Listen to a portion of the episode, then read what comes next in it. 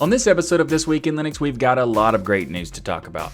Red Hat announced their Flatpak runtime for desktop containers. Darktable announced the 3.2 release of their open source RAW photo editor. LibRetro announced the release of RetroArch 1.9.0, which is for Linux retro gamers. KDE ships with the 20.08 updates for their application suite. And KDE also announced that the KDE Neon has been rebased on Ubuntu 2004 and an open source earthquake early warning project has been announced, which is pretty interesting, I can't wait to talk about that. Plus, we got the news that the FSF has elected a new president of the foundation. We've also got some unfortunate news to talk about related to HBO Max supposedly dropping support for Linux, and the NSA has disclosed discoverability of the malware which is targeting Linux systems, so that's not good. But we got that and a bunch more, all coming up right now on your weekly source for Linux Good News.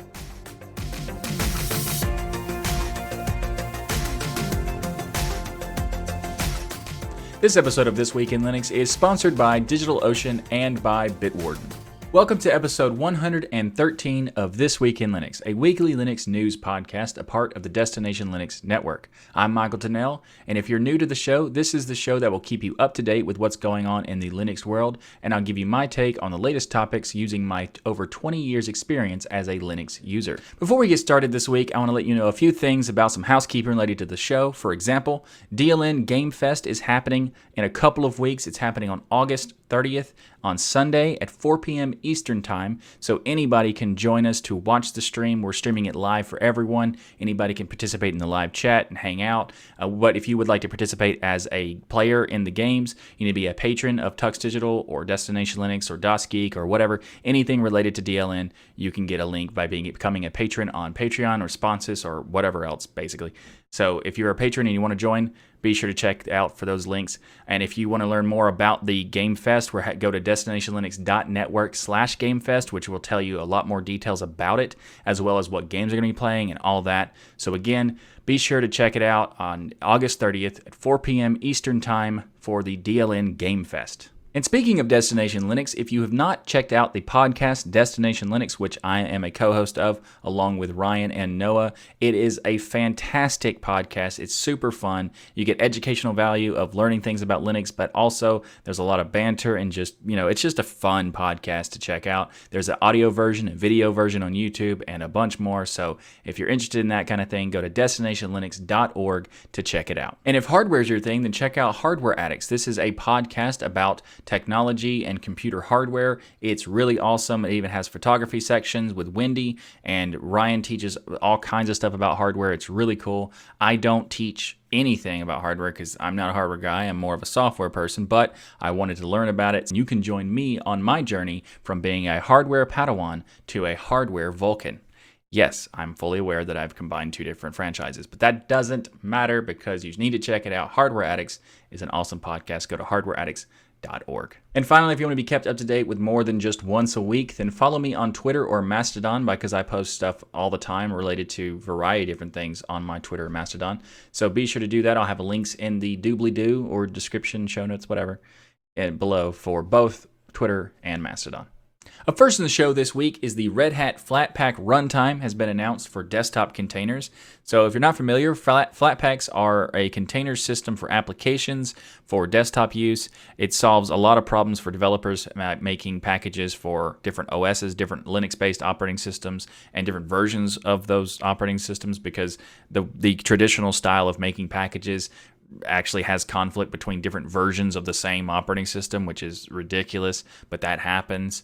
And uh, this is a one of those things. Flatpaks is one of those app formats to solve that problem, uh, along with app images and snaps as well. And I'm a big fan of all of the different operating or different universal formats because it creates a potential of moving Linux forward in a much faster way because previously it was a lot of effort to make applications for Linux. Now it's a lot easier thanks to these formats. So I'm a fan of all of them.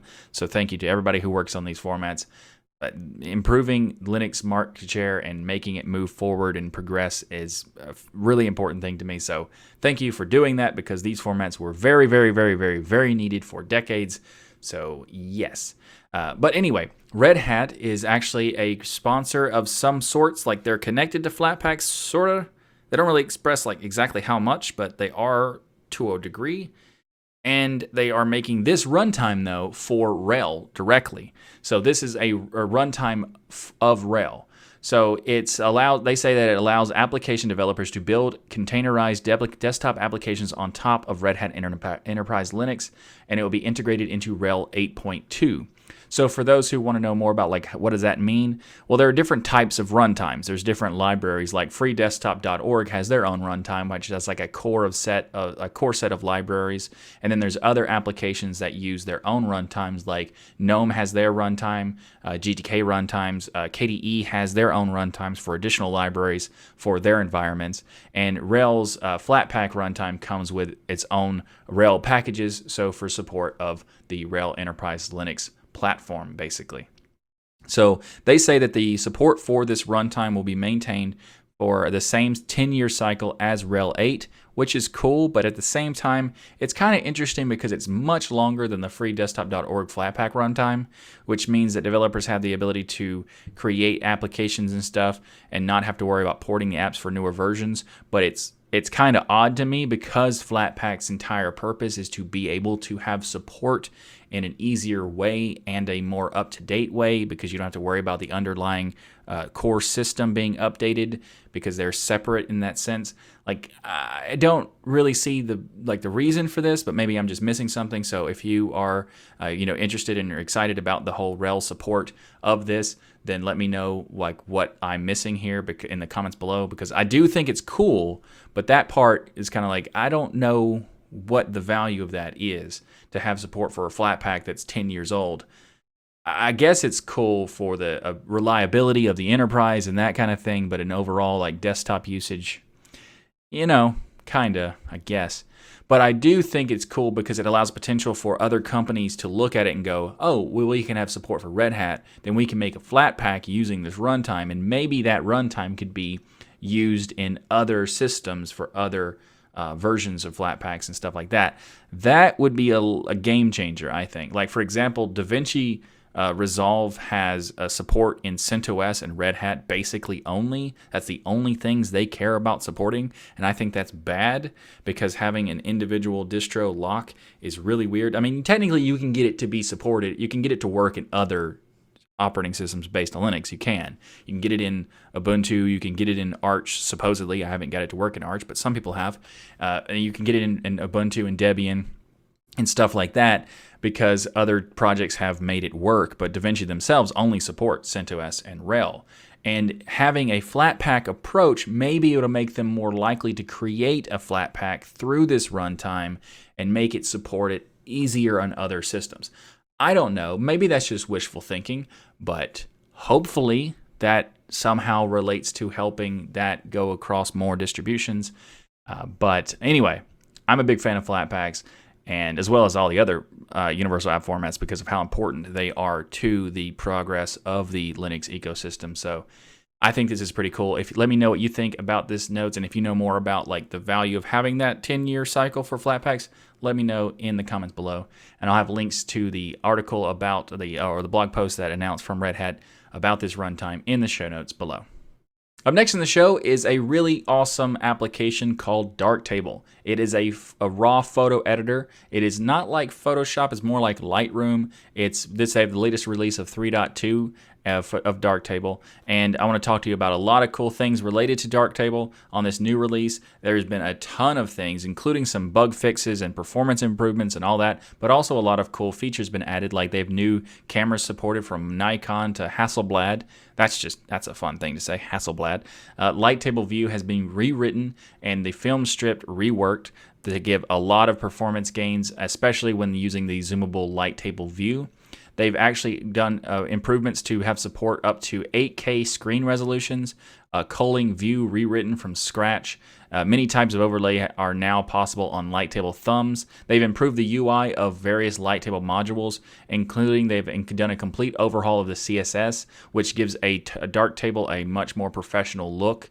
And they've also improved the various modules like color picker and location to better fit the UI. And they even said that they have now possible to add some custom CSS rules directly into the preference dialog. And they say in general that Darktable wants to make every single aspect of the UI themable using CSS at some point, which is really, really cool. I mean, Darktable itself is already a really awesome application. It's a lot over my head because I'm very new to photography. And by that, I mean, I basically know nothing about photography, and I only had a, a, camera for like a week. But Darktable is really, really cool and allows a lot of features. And I've had some uh, of actual professional photographers tell me, teach me things about Darktable and that kind of thing. So it's really cool. But I have no idea what most of the stuff I'm saying here is. but like for example, the Negadoctor module helps to inverting negative films. Like I understand what those words mean, but exactly what that actually means in using it, I, I don't really know. Uh, the histogram display, they have a new histogram display called RGB Parade. I don't know what that means. New notes fields for metadata. I get that one. I got yay. I got got one. Uh, more reliable image change detection, which it, I sort of get. I understand the words. It's same thing. Uh, new downsampling pre- preference for faster response in darkroom. Uh, Filmic RGB is updated to version 4. This is a new color science for in, in having integrated highlight recovery. And I don't know what that means. I know what those words mean, right? Again. But there is something that I do know because it's really interesting. They've added support for curved gradients. It's helpful for putting a gradient mask on an image with a horizon line that is curved due to lens distortion. And I learned that from hardware uh, hardware addicts we had a conversation with Wendy about lens distortion and uh, lens distortion and stuff like that on one of the episodes in the Camera Corner. So check that out, hardwareaddicts.org for more information about that. It's really cool. I mean, I've learned a lot from Wendy uh, related to photography thanks to Hardware Addicts. So if you're interested in this, learning more about Darktable and all that kind of stuff, check out that podcast. Uh, but another thing that happened with this latest version of Darktable is they have a full rewrite of the pipe ordering system and a bunch more bug fixes and performance improvements and all kinds of stuff. Darktable is really cool. If you're at all interested in photography, definitely check out Darktable. And just so you know, if you already have Darktable, I want to give you a couple of bit of information regarding upgrading. They say that the new library and configuration files are not backward compatible, so you need to keep that in mind. And also, they say that making a backup is strongly advised. So there you go. If you're new to Darktable, none of that matters to you. And if you're upgrading, that you know, you should probably know those things. So yeah. Uh, Darktable 3.2 has been released, and if you want to check out the release notes and all this stuff related to it, as, as well as links to Hardware Addicts talking about uh, Darktable and other things, uh, check out the links below in the show notes. Up next in the show is RetroArch 1.9.0 has been released. This is a thing for uh, gamers, but more like retro gamers. And this is something that has this news has a little bit of a bittersweet type of thing. So first of all, let's talk with the sweet stuff and talk about the update for RetroArch 1.9.0. So they have a lot of new improvements, and they say that they created a new Explore view for all playlists. This is really cool because they've improved their search system really a lot. They say it allows their search based on, on, criteria for all kinds of things like amount of players, developers, publishers, the system like console, like the different type of platform, uh, also origin for like the country of origin for that game's development, uh, by release year, also by genre, and a bunch of other stuff. So that's really cool. And the search terms are now stackable with an unlimited number of filters. So that's really, really cool. And also, they say that there's easier input remapping, especially for touchscreen devices. They have a new uh, load content startup notification option that if you enable it, it'll show brief animation as like whenever anything new content is being loaded. They've also made it easier for an easy drop down list for input remapping, and they've added improvements to their FFmpeg video player. They've improved these uh, for they've made it have a lower memory footprint and also improved the disk I/O for it uses less of it. And they've also done a lot of bug fixes and UI and usability improvements all kinds of stuff. So that's awesome. So if you're interested in, in retro gaming, then this is something you should check out. However, there is a little bit of an issue, and that's the bitter part. So LibRetro, the people who make RetroArch, uh, announced that they had an infrastructure hack, saying that they had some issues with hacking on the BuildBot server as well as their LibRetro organization on GitHub. So there, it's not a super awful thing, but it is, you know, there are some issues here, right? So here's what happened. They say that they accessed a accessed a BuildBots or the BuildBot server and crippled the nightly stable BuildBot services and the NetPlay lobby service. They say that right now the core updater and NetPlay lobbies won't work. The websites for these have also been rendered inaccessible for the moment. They say that they gained access to their LibRetro organization on GitHub by impersonating a very trusted team member and forced a pu- and force pushed a blank initial commit for, to fair percentage of the repositories, effectively wiping them. And they say that they managed to do that to damage to three of the nine pages of the repository, and they say that. Uh, that as far as like the aftermath of this happening, they say that they that no cores or RetroArch installations were compromised. So it's not like the users actually affected any users, like any players or whatever, but that they are, are just search. It's still a hack, so it's still a problem, right? But it's not like it's it, it's not as bad as it sounds when you just say, "Oh, it got hacked," you know that kind of thing. But essentially, the hackers simply wiped the entire BuildBot server clean. Uh, they say that for the current time being, the core installer is non functional until further notice. The same goes for update assets, update overlays, update shaders, and all other online services that RetroArch users normally have access to, such as NetPlay lobby services. They're still waiting for a response from GitHub, and they say that they're uh, trying to restore some of the repos to get help from GitHub to do that, as well as help narrow down the attacker's identity. They say moving forward, they already had long term plans to migrate to a new server. This will probably be the catalyst to make it happen. And they lacked, uh, they say that they lacked frequent updated, uh, auto- frequent automated backups, citing that they already had a high cost of running the service in general, so there wasn't much left over for backup storage. This creates the issue that they didn't have the backups to make it easier. That's why I said that they needed help to restore some of the repos from GitHub because hopefully they have backups or something like that. But it you know it's an it's an issue by not having a backup. They say the last time they performed a backup of their old BuildBot server was about a couple of months ago. So it's kind of like an interesting thing of like they were going to be migrating away from that server anyway. So they kind of felt like it wasn't necessary until they migrated or whatever, and then this happened. So you, never know what could happen in general because you know you know there's terrible people out there, and that's pretty much what it is.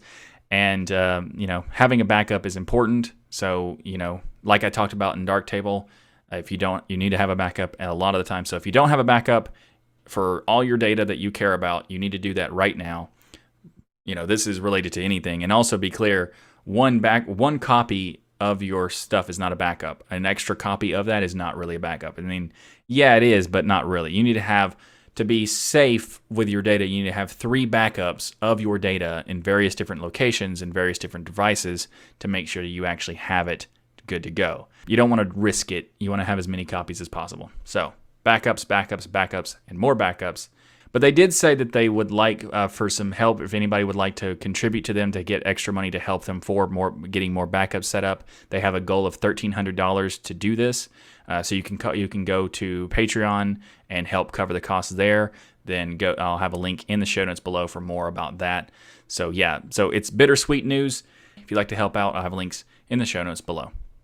This episode of This Week in Linux is sponsored by DigitalOcean. DigitalOcean offers the simplest, most developer friendly cloud platform. It's optimized make managing and scaling apps easy with an intuitive API, multiple storage options, integrated firewalls, load balancers, and so much more. You can get all this plus access to their world class customer support for as low as $5 per month. And if you want to get even more stuff, you can check out their over 2,000 cloud agnostic tutorials to help you stay up to date with the latest open source software, languages, and frameworks. You can get started on DigitalOcean for two months for free with a $100 credit by going to do.co slash DLN. Again, you can get started with that $100 free credit by going to do.co slash DLN. And I want to thank DigitalOcean again for sponsoring This Week in Linux.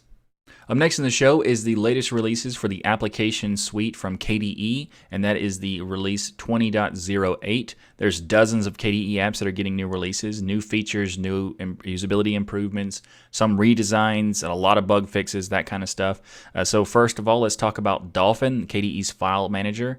They have uh, updates include, including re- features like remo- remember and restore last viewing location, which is really nice. Uh, mount ISO images is now available. There's a new copy location menu item for copying the current location, which is very nice because I do that quite a bit, and just being able to right click and copy it, very cool to do that. Uh, they've they've also done improvements to Konsole, the terminal emulator, the ability to copy the file path of a file or directory and paste it into other applications. So it's kind of like making those two connect like that. Uh, they have made it possible to show thumbnail previews of images when hovering a an image file with your mouse cursor. That's pretty interesting. And they've also made it work possible to assign colors to various different tabs. And they've also have some improvements to the Kate text editor, the Elisa music player, KStars astronomy app, KRDC remote desktop tools, uh, the Okular document viewer, a bunch of other stuff, including Gwenview image viewer now saves the, the size of the last used crop box, meaning that makes it possible to quickly crop multiple images in the same size in rapid succession. I mean, that sounds like it's not that big of a deal, but I do that quite a bit, so I'm happy that has been added.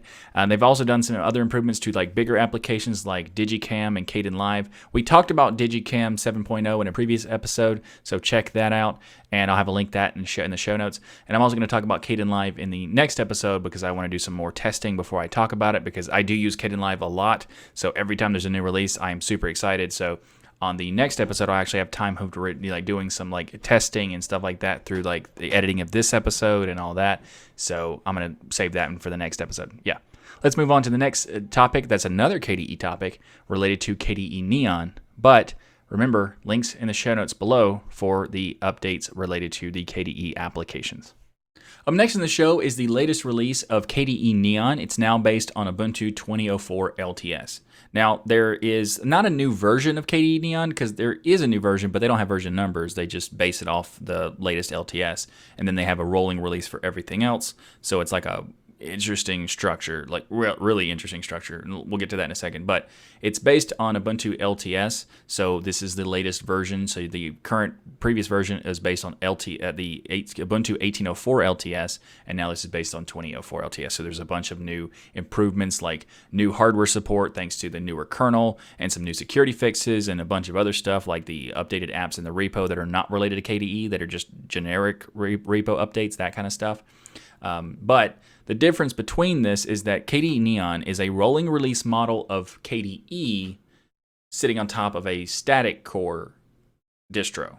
So it's it's, weird. That's why it takes a while for there's a new version of, of Ubuntu and a new version of Neon takes a few months to get to that point because it's a weird structure, right?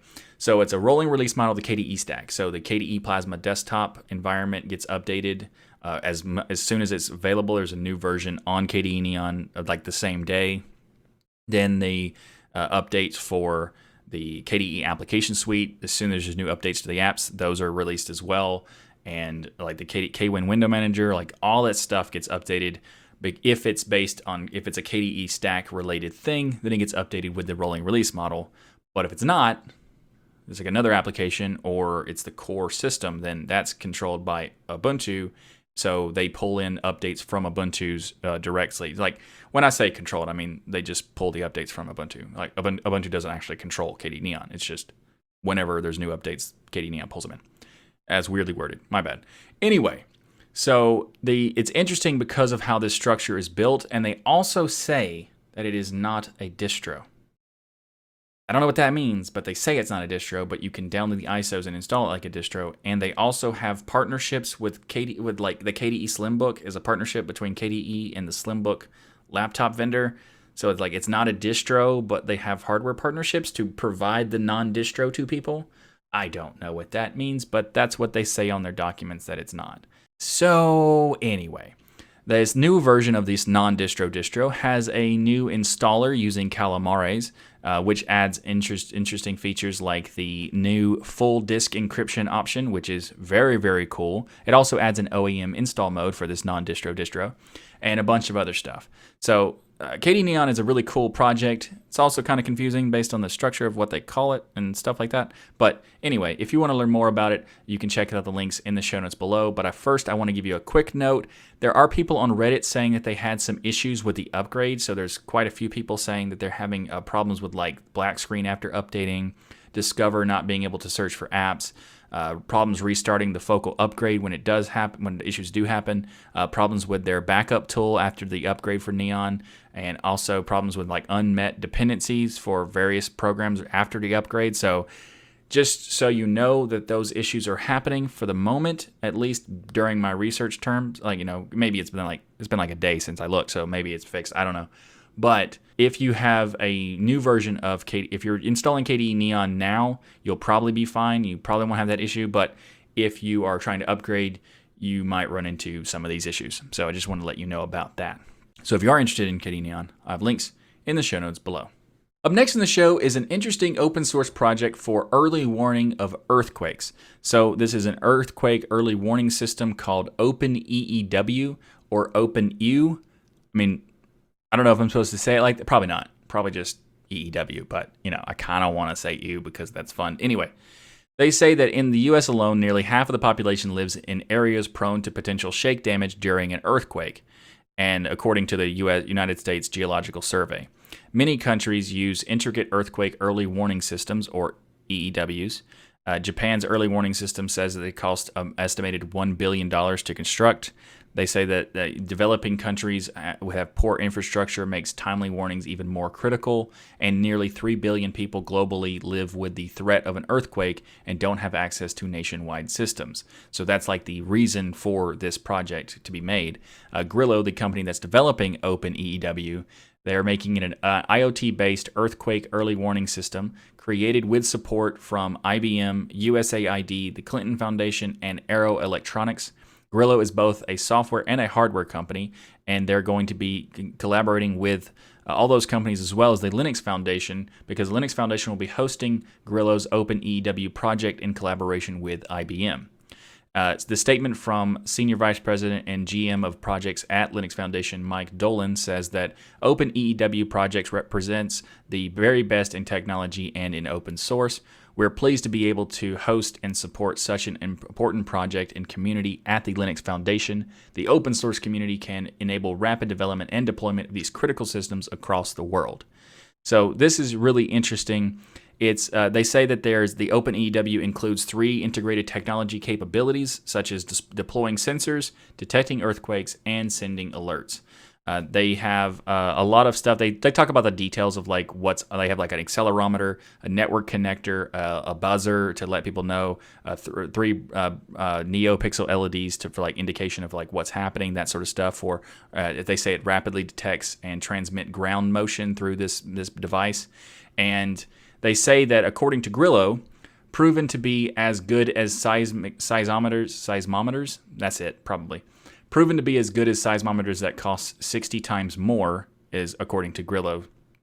And they say it really shines in sparsely populated areas like Nepal, New Zealand, and other places. Uh, they say it's very uh, it's better in terms of like what Google's approach is using phone sensors only works with like populated areas, that kind of stuff, like populated urban areas, because the accelerometers are not as powerful. Um, but OpenEW is also compatible with non Grillo sensors, so they say that it's deployable on various platforms from a Kubernetes cluster to Raspberry Pi and a bunch of stuff. Like they even say that you know the algorithm that filters out noise to avoid false positives, and there's machine learning enabled in the earthquake confirmation stuff like that. Like it's it's pretty interesting. Uh, the the funny thing about this is that I actually already knew of another tool that's an open source uh, project related to this and the reason I knew about that project is the name of it is Raspberry Shake. And the reason I know is because it's a funny name. I like the name. It's clever. It's Raspberry Pi with earthquake, so shaking. So Raspberry Shake. I just think that's a solid name. So for those who want to know of another option of this, there you go. Uh, anyway, the Grillo founder, uh, Andres Mira, I totally said that name wrong, sorry. They say that for years we have seen that EEWs have only been possible with very significant governmental financing due to the cost of dedicated infrastructure and development of algorithms. We expect that OpenEEW will reduce these barriers and work towards a future where everyone who lives in seismically active areas can feel safe. That's, you know, that's cool. I'm glad that they're making it, though it's like to say that this is, you know, not been done before. I mean, Raspberry Shake has been around for like 2016, I think, since then. But anyway, it's in, it's very interesting. They also say that um, they're extending a Docker software version of the detection component that can be deployed to Kubernetes and Red Hat's OpenShift on the IBM cloud using IBM uh, cloud-hosted Node-RED dashboard. Uh, the pr- they say the primary aim of the project is to encourage a variety of people, makers, data scientists, entrepreneurs, seismologists, and etc., to build EEWs in places like Nepal, Ecuador, New Zealand, and other seismic regions. Uh, so to kind of like basically have an easier way for people to deploy it in a more cost-effective way as well. So it's really interesting. I'm glad that this is being made because this is a very important thing for those areas that don't have a lot of like a lot of urban things to be able to use the other systems like the Google one. Uh, and these these kits supposedly range. There's no full details about like what it's going to cost, but they say it ranges anywhere between like 300 to 900 or something, but like the average would be probably like 500 or something like that. I don't, they haven't really given the details. This is what the estimates are right now uh, for the kits, but related to the other ones, like for example, the Raspberry Shake. They're saying that these uh, reports are saying they're very similar to the Raspberry Shake or whatever. So I don't know exactly about that part, but I still think it's really cool. The Open if you want to learn more about it, we'll have a link to the Linux Foundation blog post in the show notes below. This episode of This Week in Linux is brought to you by Bitwarden. Bitwarden is the open source password manager that I use and trust, and you can go to bitwarden.com/dln to get started with your free account. If you're not familiar with password managers, they are a fantastic way to have a balance of security and convenience when using online accounts and websites and stuff like that because websites these days just they all ask for you to create an account.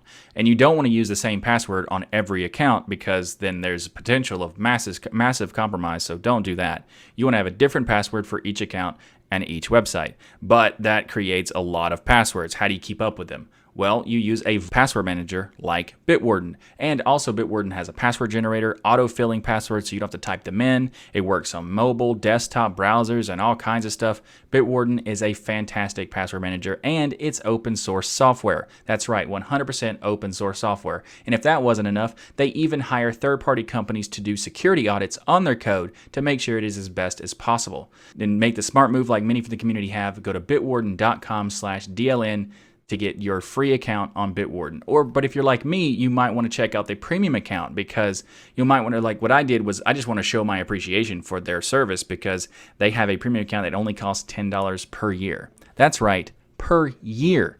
So the fact that it only costs that and I can actually support the company for making this awesome software, I am all on board on that. So uh, go to bitwarden.com slash DLN to get started with your free account or your premium account to show your appreciation for their awesome software. Thanks again to Bitwarden for sponsoring This Week in Linux and the Destination Linux Network. All right, so we're in the unfortunate section little bit of the show. So we're going to talk about HBO Max and how they have seemingly silently dropped support for all Linux browsers. So let's talk about that. There's a lot of speculation on why it happened, but so far right now regarding like what works if you do want to get HBO Max, they say that spoofing a user agent doesn't work because it does like it checks for the platform uh, through the wide li- the Widevine library binary. So if you want to do it on Linux, you have to get Windows version of Chrome running inside of Wine, which is obviously not an ideal solution. But apparently, it's because of the, some DRM issues with the L3 thing. Because they this is a speculation. They don't know exactly if this is right or not. But this there's a user on Reddit that says that Widevine in browser is the L3 version on Windows, Mac, and Linux, but the Linux version doesn't support window or the verified media path or VMP. So most major streaming services restrict it to the SD now. Um, so that's one of the issues they think that, that causes it. Um, and somebody else said that they it looks like they may be using some kind of hybrid DRM to make it work. So I don't know.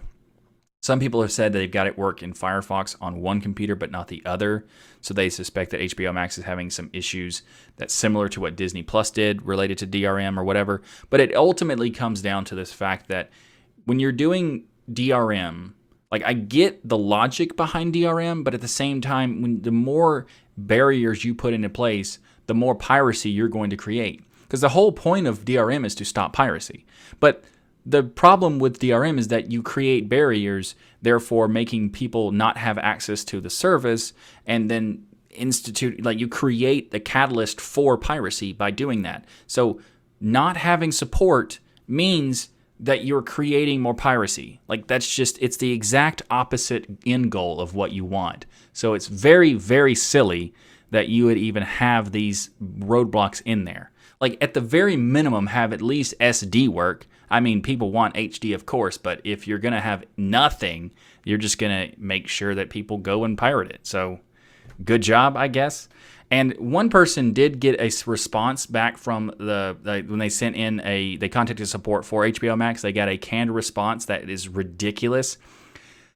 It says, "Hi, I'm Robert, a customer advocate of the specialized support team. I understand that you're trying to watch HBO Max on your Linux PC and can definitely look into this further for you." So, okay, thanks immediately following that they're going to look into it, says Linux is not a supported operating system for HBO Max and will error out when trying to stream. We are able to offer a one month credit for HBO Max if you were interested. Please reply with your thoughts on this and your answer as well to this email. So we you we don't support your operating system, but if you would like to get a credit for things that you can't watch on the thing you want to watch it on, well, we're happy to help there. anyway, so this is how you make piracy by making it hard to use your service. If you'd like to learn more about this and check out the Reddit thread related to this topic, I'll have a link in the show notes below. Up next in the show is some more unfortunate news related to NSA disclosing some th- thing about malware targeting Linux called Dravorub, something like that. So the FBI and the NSA published a joint security alert about a new strain of Linux malware, Dravorub, Dravorub, something like that. I don't know and they say that it's been linked to APT28 after they reused some servers across different operations. And according to Fraunhofer's Malpedia, a website related to uh, malware, says that APT28 is a cyber espionage group believed to have ties with the Russian government. So, anyway, they also say that the APT28 named it not the FBI and NSA. Uh, and what it does essentially is a multi component system with an implant, a kernel module rootkit, which is not good. Rootkits are very bad.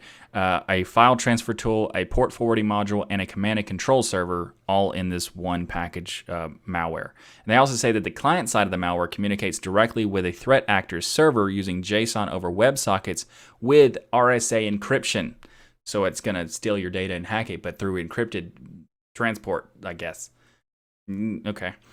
Uh, and they also say that it, it allows send uh, instructions to be sent for downloading and uploading files, executing arbitrary commands with root privileges, forwarding network traffic to other machines on the network, and a bunch of stuff, bunch of bad stuff.